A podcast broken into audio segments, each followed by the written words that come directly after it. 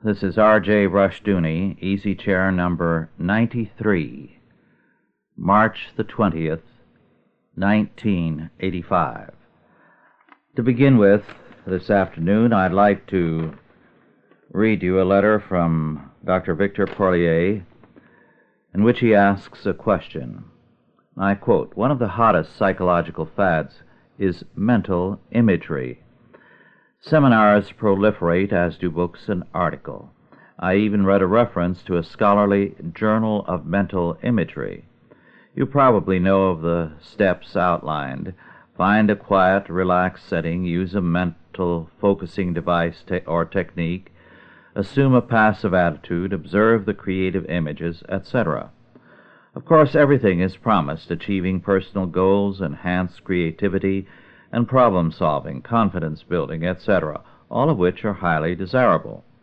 Nonetheless, it has so many parallels to Eastern religions and to self culture techniques, and what little I know of ceremonial magic uh, makes me uneasy.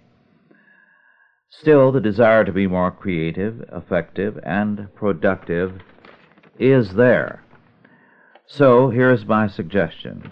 We can't, as a body, take dominion over a culture if we can't take dominion over ourselves in Christ. Yet self dominion leads easily to pietism and humanistic self help techniques. End of quote. That's an excellent analysis, Victor. And, of course, you put your finger on the uh, problem. These uh, techniques used in contemporary psychology are very closely connected to Eastern religious cults. They do represent, on the whole, a passive attitude towards reality.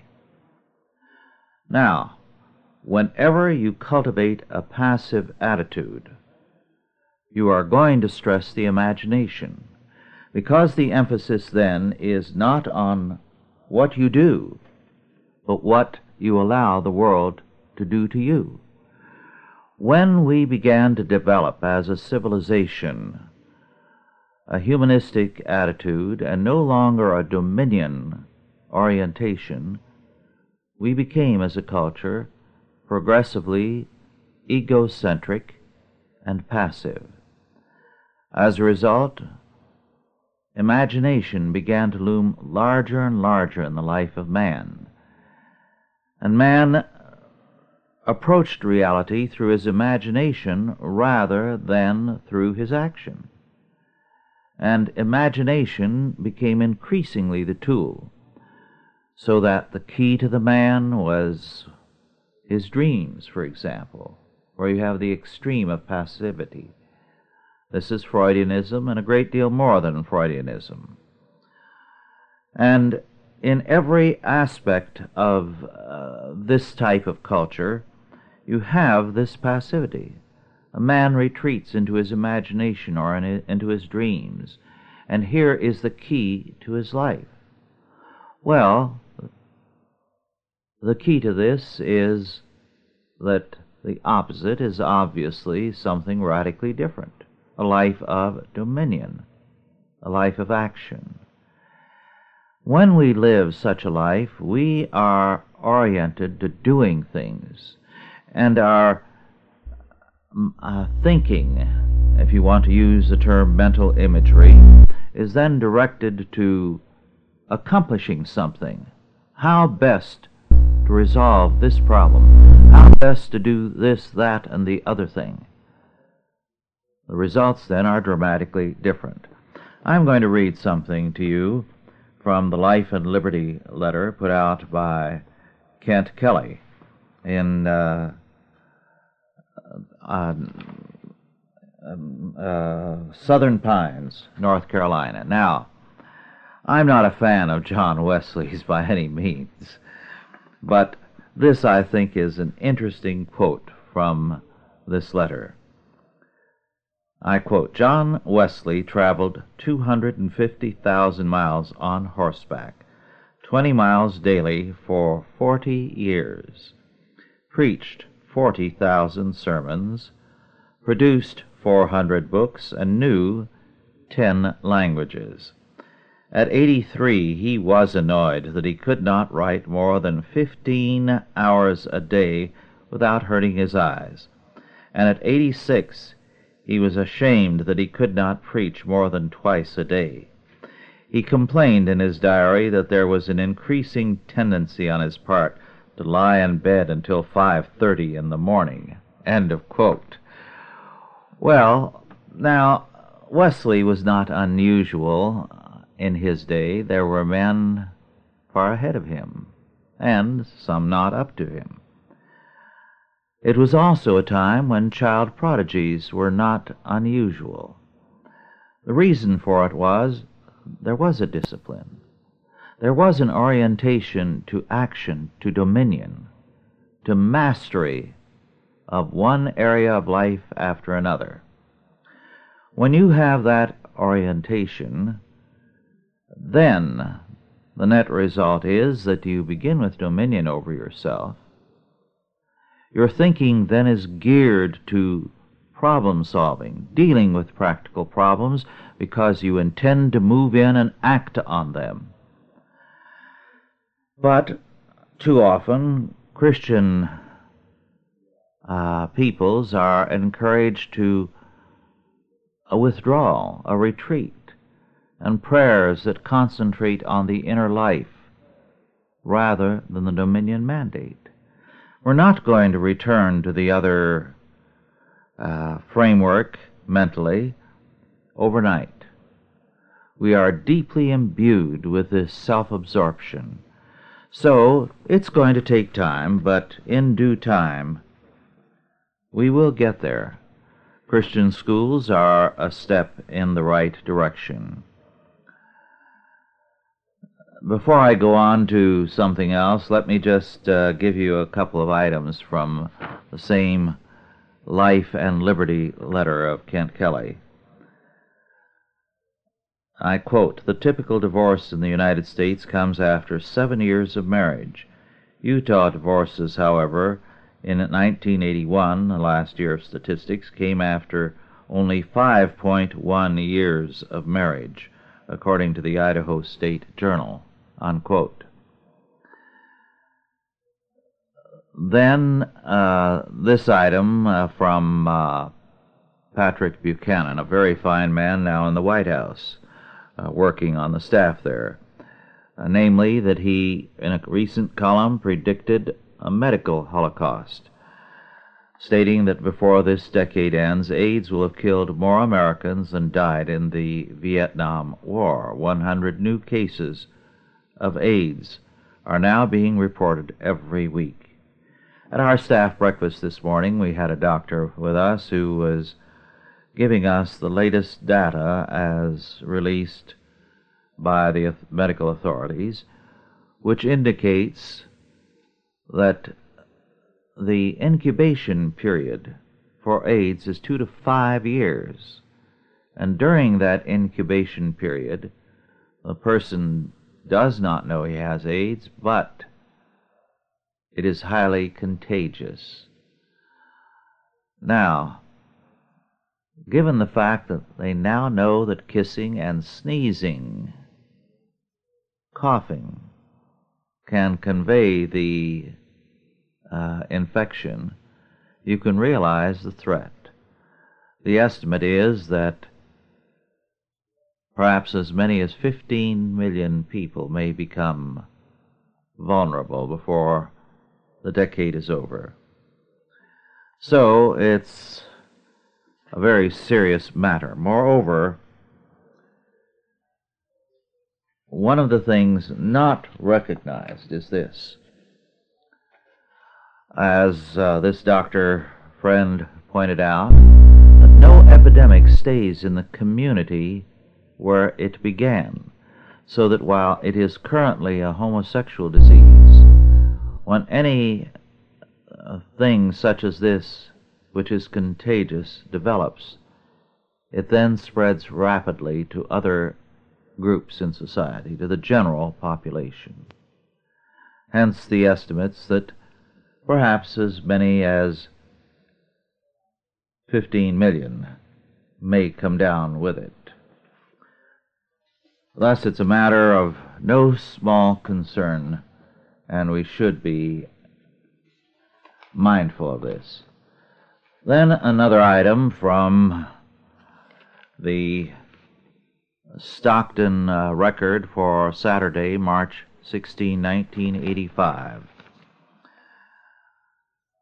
Jim Castelli of the Gannett News Service has an article about a federal district court judge in New York that has given the green light to a lawsuit that could have a major impact on both politics and religion in America. The suit, filed by Abortion Rights Mobilization, uh, charges that the Internal Revenue Service has failed to strip the Catholic Church of its tax exempt status in the face of the Church's political activity on behalf of pro life. This is a very serious matter. This is not the first such suit to be filed, and more, no doubt, will be filed. The goal is that, first of all, a victory is gained simply because, as in this case, a federal district court judge has given the green light to such a lawsuit. He's ready to hear the case. The very fact that a judge is ready to hear such a case is a tremendous defeat. It means that a federal judge is viewing as questionable, or at least open to question, the right of the church to speak on moral issues that are pertinent to the faith, in fact, central to the moral standards of the Christian faith. That's in itself a tremendous evil. The state has no such right.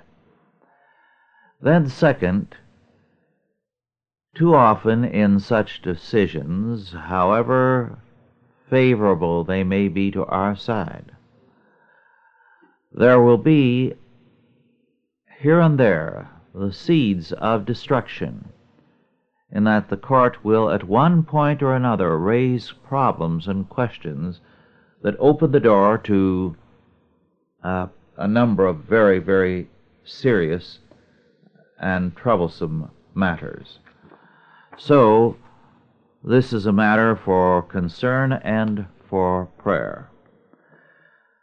Then another item, this from the Pacific Legal Foundation reporter for winter 1984 to 85. I quote, The plight of America's farmers is receiving daily press coverage. The issues surrounding subsidies and foreclosures, however, have eclipsed another major problem unnecessary government intrusion on farming practices.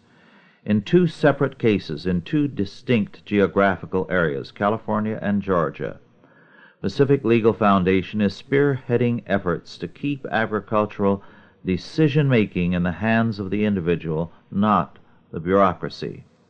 In the West, PLF is representing the California Cattlemen's Association and the Agricultural Council of California in their support of Robert Akers, a longtime farmer. Last year, Mr. Akers purchased 10,000 acres of agricultural and grazing lands in arid Lassen and Modoc counties. Of the 10,000 acre parcel, about 3,000 acres are designated, designated wetlands, as the area periodically floods and supports wetlands vegetation and waterfowl.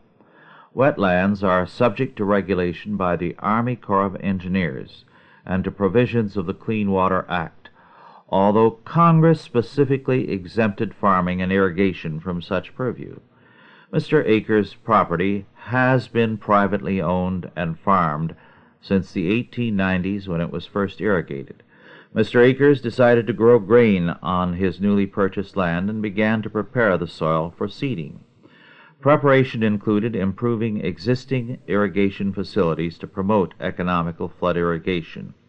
However, he was uh, subsequently ordered to cease and desist by the Corps of Engineers, even though he believed his activities were exempted from permit authority. The Corps has asserted that the wetland portions of the property is subject to the Clean Water Act. Section 404, which gives the Corps permission, permitting authority over any type of alterations to the property. The permit process requires Mr. Akers to provide or formulate details well in advance of the time he can expect to know his farming practices. Well, at any rate, this matter is now going to the courts. And uh, a like case involving Dr. Joseph Iannicelli and his partner in Georgia. This kind of thing is definitely on the increase, and so it should be a matter of very, very grave concern to all of us. Now, on to another but related thing. One of the books I read just this month is Donald T. Lunde, L U N D E, Murder and Madness. Uh, this is a book um, published in 1976 and now out of print. Uh, uh, Dr. Lunde is a prominent criminal psychiatrist. The interesting thing to me in this book, and it's routine in books of this sort, is that murder and madness are so thoroughly associated. In fact, criminality in general. So that if people like Dr. Lunde prevail, there is no possible future for our current legal system. Because one of the things that uh, Dr. Lunde says, and I quote, at the heart of the controversy is the concept of blame blame from, for causing harm to other people or their property. Since ancient times, the act of killing a fellow human being has been the prototype crime, a wrongful act that cannot be excused, an act for which the perpetrator must be held accountable, and one which demands punishment. The Mosaic Code and other ancient systems of law provided a penalty of death for the crime of murder in accordance with the principle of an eye for an eye. The need to blame and punish someone for an act as serious as killing is deeply rooted in the emotions. To attach blame or responsibility for an act of killing is necessary, but not sufficient for satisfying our sense of justice. For many people today, justice still requires punishment and they further believe that the punishment should fit the crime.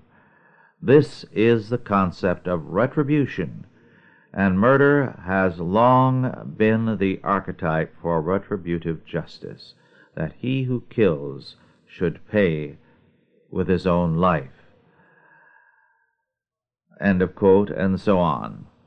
The gist of his perspective, of course, is that uh, the religious perspective which assigns responsibility is wrong.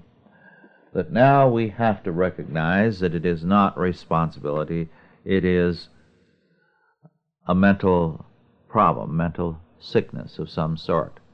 Hence, the desire to erase the concept of responsibility from the law. This is an idea which, of course, peaked a few years back.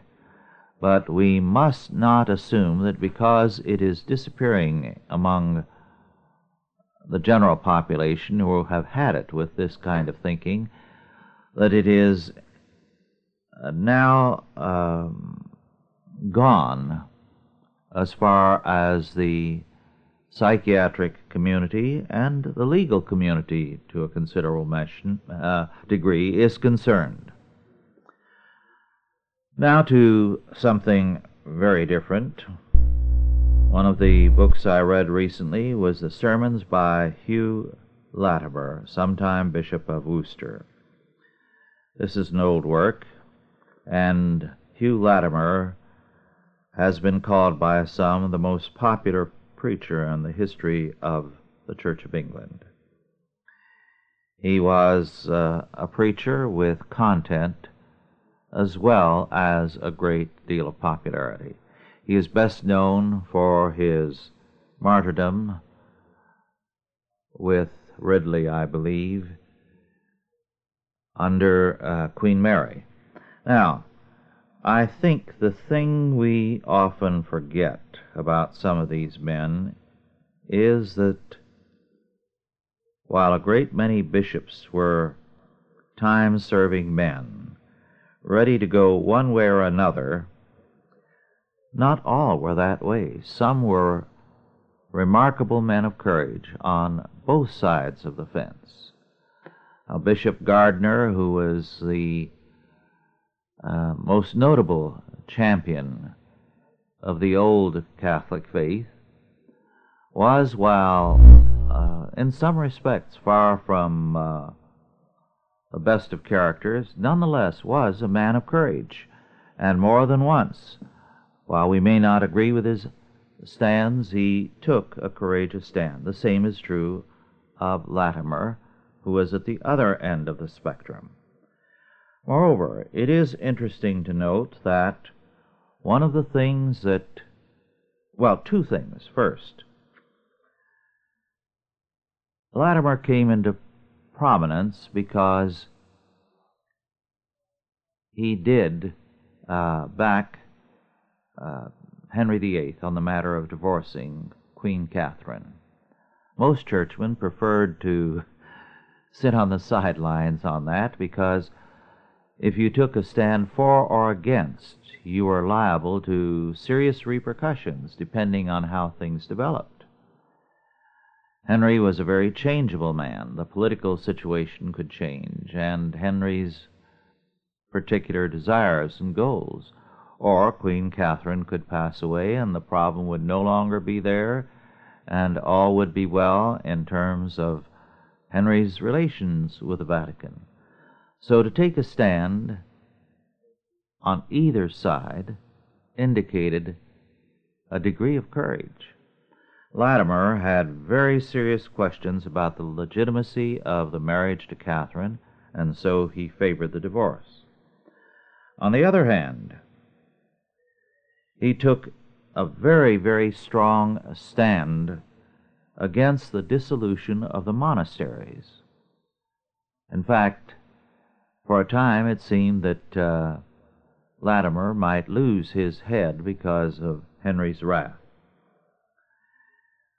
For Latimer, the dissolution of the monasteries was a major disaster because it meant the destruction of the monastic schools with their free education. It meant the end of the charitable work of the monasteries. It meant the transfer also of the properties to lay landlords who were disposed to exact the uttermost farthing of rent and were ruthless to the people. It meant also the enclosure system. It threw a large number of laborers out of employment and filled the towns with beggars. Latimer himself was the son of a Leicestershire yeoman, and he spoke from a first hand experience. Much later, although he opposed it from the beginning, he had this to say, recalling the contrast between the old times and the new. This was in a sermon before King Edward. I quote My father was a yeoman and had no lands of his own only he had a farm of three or four pound by year at the uttermost. And hereupon he tilled so much as kept half a dozen men. He had walk for a hundred sheep, and my mother milked thirty kine, thirty cows. He was able, and did find the king a harness with himself and his horse. He kept me to school, or else I had not been able to have preached before the king's majesty now. He married my sisters with five pound or twenty nobles apiece, so that he brought them up in godliness and fear of God. He kept hospitality for his poor neighbors, and some alms he gave to the poor. And all this he did of the said farm, where he that now hath it payeth sixteen pound by year or more, and is not able to do anything for his prince, for himself, nor for his children, or give a cup of drink to the poor. Unquote. So Latimer saw the disaster that the confiscation of the monasteries and the church lands had done. One of the things that uh, we need to recognize is that some of us have seen something like that happen in our time, and that statism has accomplished the same thing in our day. Here in California, I can remember when five and ten acre farms were family farms that could support people. A 15 acre farm was a fine piece of property, and you were quite well off. Then, because of the tax structure, and in those days there was very little tax on anything, and you might pay five and ten dollars tax on your farm. Taxes increased after World War II. Farms now, to be a family farm, have to be 80 to 100 acres in the San Joaquin Valley. This is very intensive farming. It's grape and peach country especially. And even that now is insufficient because the tax burden on the property and on everything else is so great. Income tax, property tax, sales tax, one thing after another. So that the family farm is being destroyed. The high cost of everything is pushing the farmer into debt if he has a bad year. There was a time when your taxes were virtually nothing, when you could ride out a bad year. You could go from one year to another with virtually no income, but you can't do that now. Well, Latimer's sermons are very, very interesting. Not that I agree with everything in them, but uh, they're most revealing and indicate a man of courage and of integrity. He was, by the way, uh, in his last sermon preached before King Edward VI, uh, very outspoken on the subject of marriage. And he said, uh, let me quote this For the love of God, take an order for marriages here in England. For here is marriage for pleasure and voluptuousness and for goods, and so that they may join land to land and possessions to possessions. They care for no more here in England. And that is the cause of so much adultery, and of so much breach of wedlock in the noblemen and gentlemen, and so much divorcing. Uh, parenthetically, it was marrying to increase their estates rather than for godly reasons. And it is not now in the nobleman only, but it is come now to the inferior sort.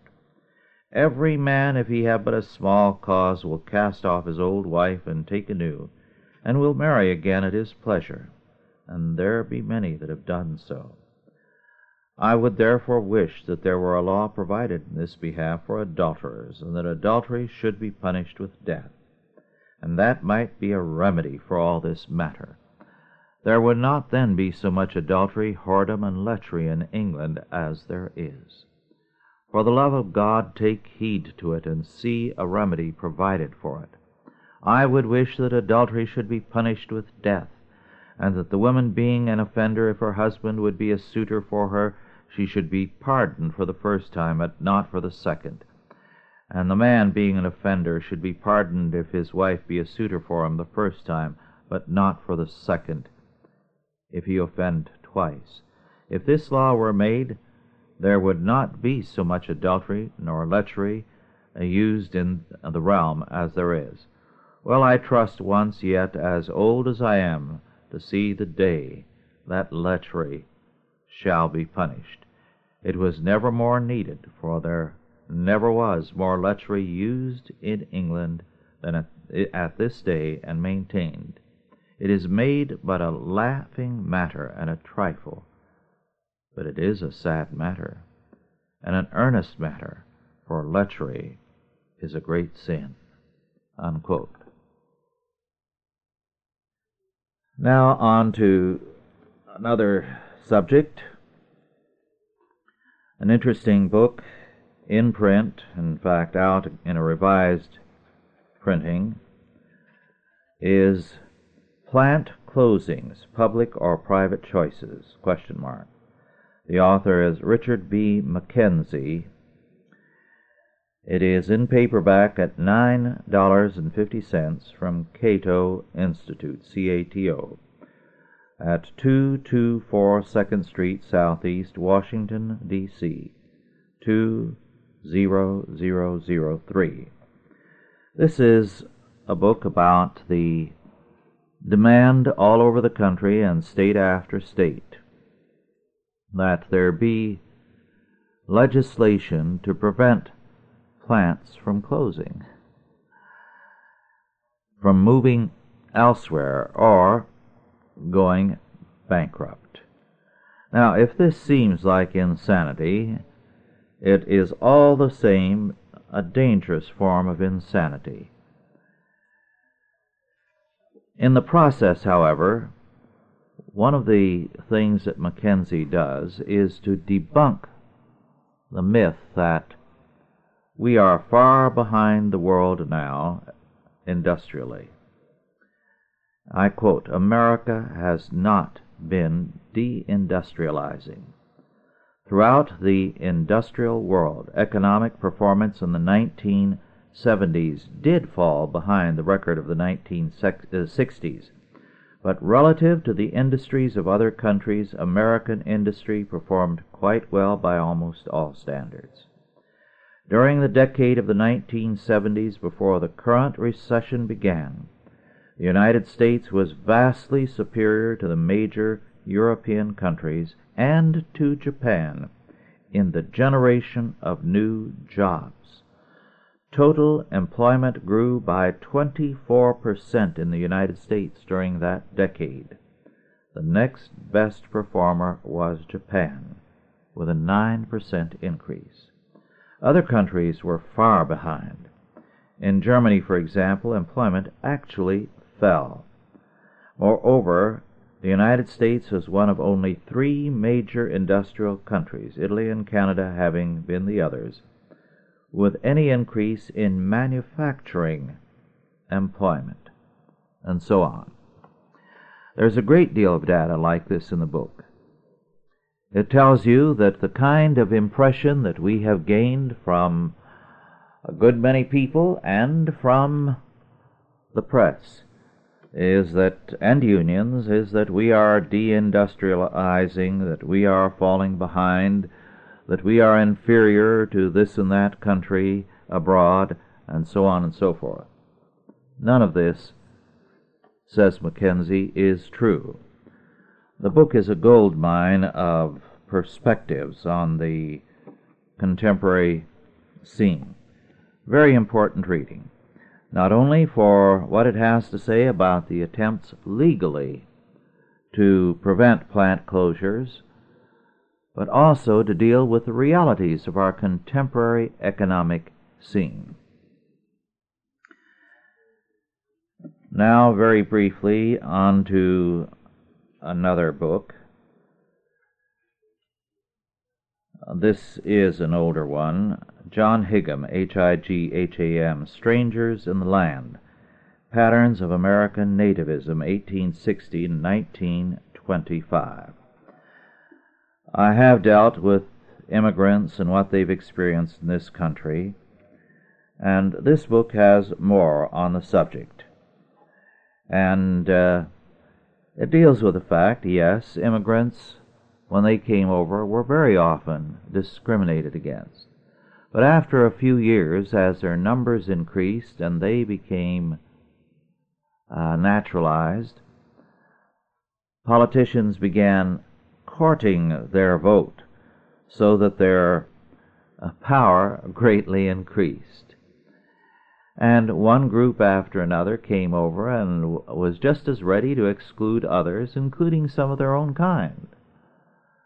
So that, uh, for example, some of the Jewish immigrants later became hostile to the immigration of more Jews because they were in direct competition with themselves. So no group was uh, immune from the frailties of human flesh.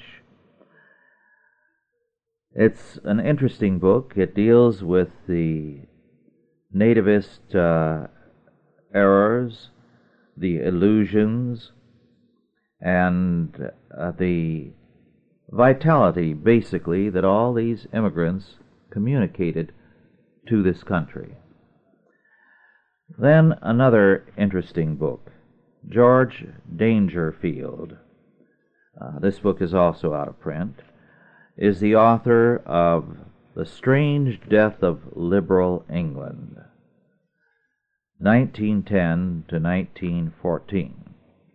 It's an excellent analysis of a period of which we generally hear little, because we tend to leap over those years into World War One. In fact, uh, from the death of Victoria until World War One, we tend to be ignorant of English history. However, uh, Dangerfield remedies this uh, very effectively. He gives us an account of the turbulence of those years, the syndicalism, uh, the labor movement and its violence, its demand for a, a minimum wage, the sex war created by the feminists, who insisted, by the way, on the superiority of women. Moreover, we see on a popular level the extent to which the uh, Hegelian philosophy of the day had taken hold. And he calls attention to the fact that there was, and I quote, a semi mystical enthusiasm for riot, unquote. A semi mystical enthusiasm for riot. We are very much accustomed to thinking of England as peaceable and staid and settled this book gives you a dramatically different picture of a country of seething violence, uh, class conflict, hatred, and so on. A good and readable book. Well, now um, on to something else in a different vein. This is from the Farm Journal for March 1985. I read an earlier piece along these lines about the uh, problem farm wives have been having when their husbands send them to uh, town for tractor and other parts. This is written by a Kansas farm youth, Kenton Kirsting, about the problems men have when their farm wives send them to town for parts for uh, uh, the oven and for uh, the washing machine. The title is Now Mom Sends Dad to Town for Spare Parts. So I'll read this. It's a delightful thing. Since the day when farm machinery evolved past the rock tied to a stick stage, Farmers have sent their wives to town for spare parts. Most farm wives have ignored the potential for revenge, forced their husbands to go to town for spare parts for the blender, can opener, coffee maker, garbage disposal, mixer, wash machine, and waffle iron. It's an idea whose time has come. Some time ago, Mom, Dad, and I were eating at the local cafe when we heard the following conversation. Lloyd, where's the missus? Howdy, Ed. Bernice is on the warpath. She's not cooking for me. Oh, what's wrong? Yesterday she sent me into town for the rear crank assembly connector cartridge for the Maytag. I drove 20 miles, got the part, and drove back. Bernice picked it up and started cussing. She said it wasn't the rear crank assembly connector cartridge. It was the front crank assembly connector cartridge. Any moron should be able to tell the difference, she said. Then she stormed out to the car, grumbling that the only way to get something done right is to do it yourself, and she took off for town. Well, it was then and there that I swore up and down I would never go to town for a spare part for her again. Haven't spoken to her since, and she hasn't cooked for me since. That's the trouble with wives these days, Lloyd. They think we run the sunbeam every day and should know all there is to know about it. We returned to our meals. How about that? Dad said. I always knew Bernice wore the pants in that family. Mom rested her chin on her hands. Hmm, the rear crank assembly connector cartridge. She started a list. On rainy days when Dad couldn't do farm work, something around the house would happen to break down. One rainy afternoon, she went to Dad and said, Jack, the oven quit working. I need you to run into town and get a new interval timing copulator. Dad groaned, Can't you get it yourself? Are you kidding? With all that I have to do around here, six loads of laundry, dishes to wash, rooms to clean, plants to water, can't you send one of the kids? And have them saying words like interval timing copulator? What kind of a mother do you think I am? Dad found the dealer, went to the counter, and said, I need an interval timing copulator. The clerk winced. Please, sir, this store is open to the public. There may be children around. Sorry, I need an interval timing C-O-P-U-L-A-T-E-R, Dad muttered. It's O-R, sir. Copulator is spelled C-O-P-U-L-A-T-O-R, the clerk prompted. I don't care how it's spelled, Dad fumed. I want an interval timing copulator, and I want it now. A lady with a small girl standing nearby gasped. You degenerate, she hissed. The clerk paged through a book. Interval timing copulator, interval timing copulator. Ah, here we are. What model, sir? Huh? What model? The 2300, 2400, 4800, or 6200 series. How should I know? Dad replied with hackles rising. It's my wife's oven, not mine. The clerk threw out one more question, uh, one after another. Conventional or convected air, electric or gas, oven range combination or a single oven unit, 40 inch by 30 inch by 24 or 36 by 24 by 24 inches, white, harvest, gold, coffee brown, or avocado green. Three hours later, Dad returned home. Before you say anything, Marilyn, he said, I want you to remember the time you brought home a $154 chain when all I needed was $1.17 replacement link. With that, he placed 14 interval timing copulators on the table. It's all right, he added. I asked before I left, and we can take back the ones that don't work. On another rainy day, Dad ran into Lloyd at the Singer sewing shop. Hello, Jack. Hello, Lloyd. What brings you here on a day like this? Bernice needs a new stitch regulating thumb screw controller for the machine. What about you? Marilyn needs this, Dad said, holding up a part. Wow, Lloyd exclaimed. The last ruffling separator guide I saw in such sad state was when Patrick was here getting a new one for the missus.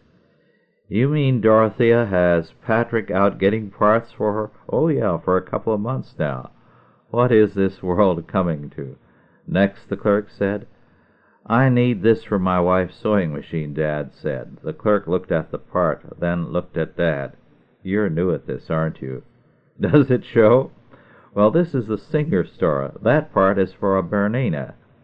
It got to where Dad would plan activities out of town whenever the weatherman predicted rain. He tried to sneak out of the house at six o'clock one wet morning. Jack, Mom called.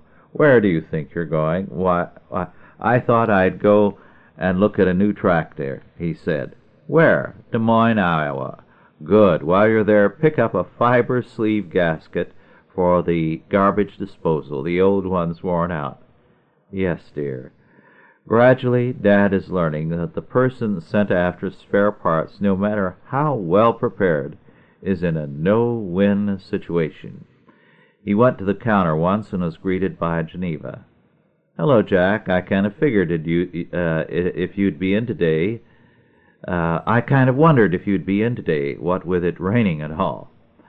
Hi, Geneva. I need the electric intake suction stabilizer for a Gemini 5690 series deluxe four-floor vacuum cleaner, model X280. He laid the piece on the counter. Oh, Geneva said, that's the outside sucker upper part. Dad took a deep breath. Geneva, he said, with all due respect, would you mind if I talked to Edgar about this? Oh, not at all. I'll send him out, she said, going into the office. A minute later, Edgar appeared. Hi, Jack. What can I do for you? Edgar, I need this part. It's the electric intake suction stabilizer for a Gemini 5690 series deluxe floor vacuum cleaner, model X280. Sure, Jack, no problem. Thanks, Edgar. Dad breathed a sigh of relief. Hey, Edgar yielded into the stockroom. We need an outside sucker-upper part out here. Pronto. He turned back to Jack. Anything else, Jack? On the way out of the store, Dad ran into Lloyd. Hi, Lloyd. Howdy, Jack. Marilyn run you out for parts? Yeah. I had to get an outside sucker-upper part for the vacuum cleaner, Dad said. Lloyd looked at the part in Dad's hand. Oh, you mean the electric intake suction stabilizer. I had to get one for Bernice a few weeks ago. Well, see you around, Jack. Yeah, probably at the wash machine repair shop, Dad replied. Dad sent Mom sixty miles for a countershaft drive wheel assembly one day last summer when it was not raining. Three hours later she returned with glazed eyes. Here, she said, opening the trunk. Now, before you go into an apoplectic seizure, let me tell you that I argued with a man that it wouldn't work. He insisted it would. I insisted it wouldn't. He said, Lady, I know this part. It will work. I said, Buddy, you don't know my husband. It will never work. Finally, I took it, but got permission to take it back. Dad examined the part. Well, well, well, Mom said, backing away. Here it is, eleven o'clock. I guess I'll go in and make your favorite, corned beef and cabbage. Dinner's in forty-five minutes. She turned and started running for the house. Marilyn, come back here, Dad firmly commanded.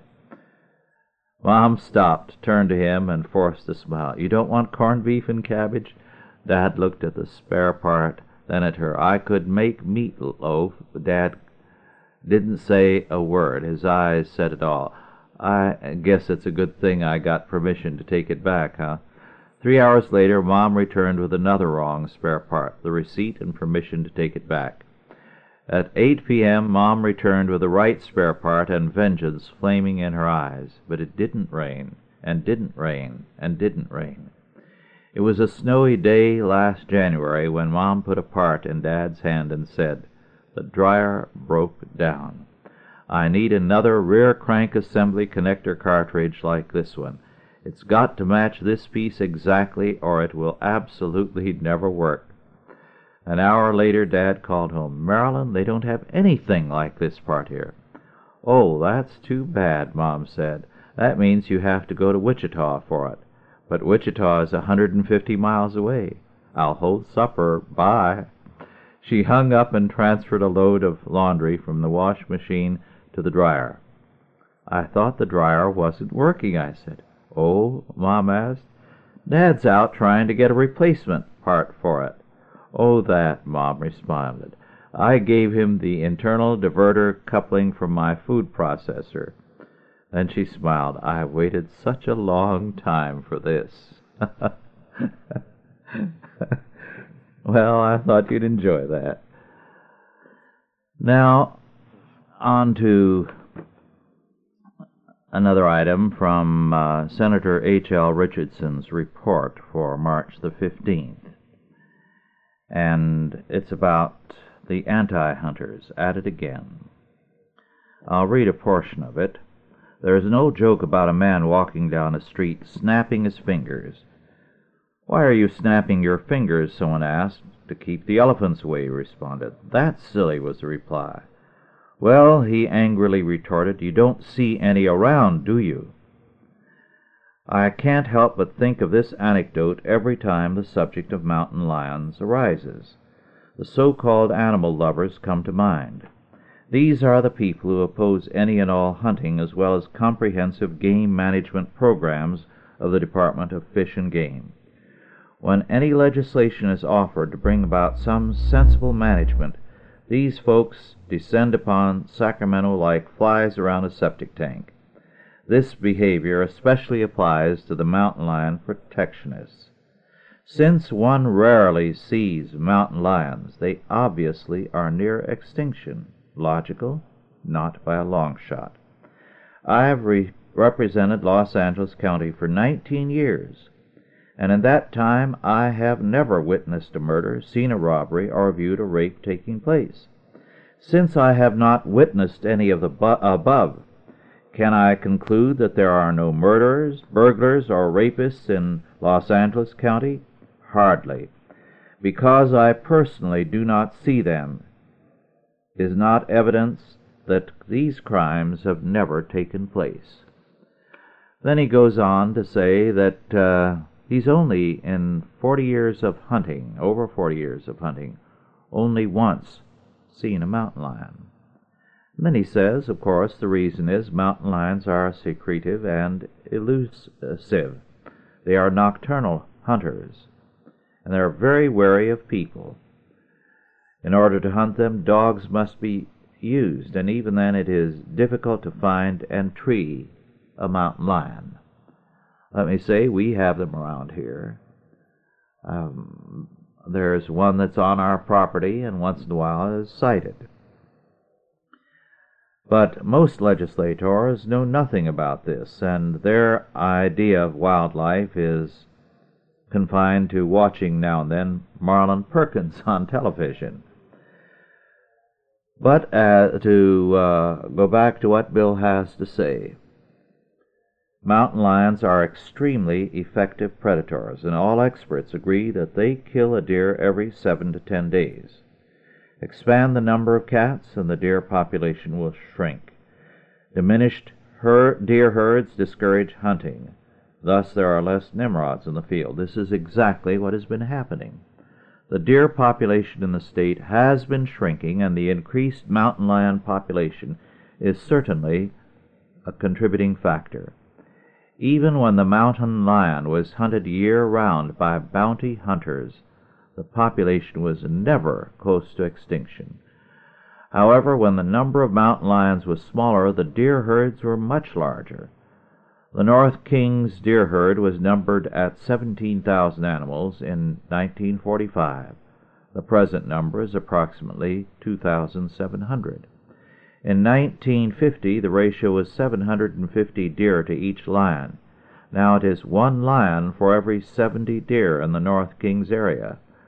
That's south of us some distance, uh, up in the mountains, the Kings Canyon country. In 1959, the predator control program ended. The mountain lion population began to increase. Well, as he goes on to say, um, the deer are being killed at a tremendous rate, so that uh, the estimate is that 240,000 deer a year are being killed in California by mountain lions. And he adds, the cattlemen testified that the lion predation of livestock has increased significantly since 1971. A bill has been introduced to take care of this, to allow bounty hunting of mountain lions, and the animal lovers are up in arms. Well, our time is now limited, and I'd like to share something with you.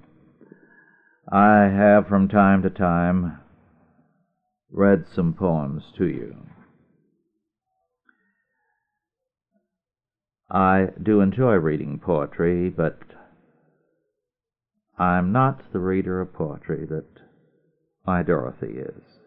She is superb, and she knows poetry by heart.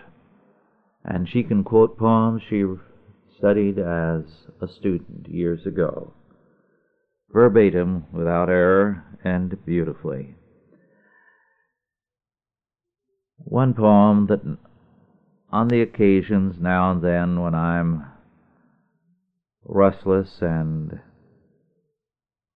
not able to go to sleep promptly, because normally I do sleep readily and well.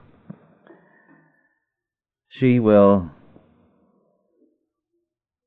recite to me in the dark a poem she knows by heart and loves Siegfried Sassoon's Slumber Song. I can't do it justice, but I'd like to pass this slumber song on to you. Sleep, and my song shall build about your bed a paradise of dimness. You shall feel the folding of tired wings, and peace will dwell throned in your silence. And one hour shall hold summer and midnight and immensity lulled to forgetfulness. For where you dream the stately gloom of foliage shall embower your slumbering thoughts with tapestries of blue. And there shall be no memory of the sky nor sunlight with its cruelty of swords. But to your soul that sinks from deep to deep through drowned and glimmering color, time shall be only slow rhythming swaying, and your breath, and roses in the darkness, and my love. Well, God bless you all. I'll be with you again in two weeks.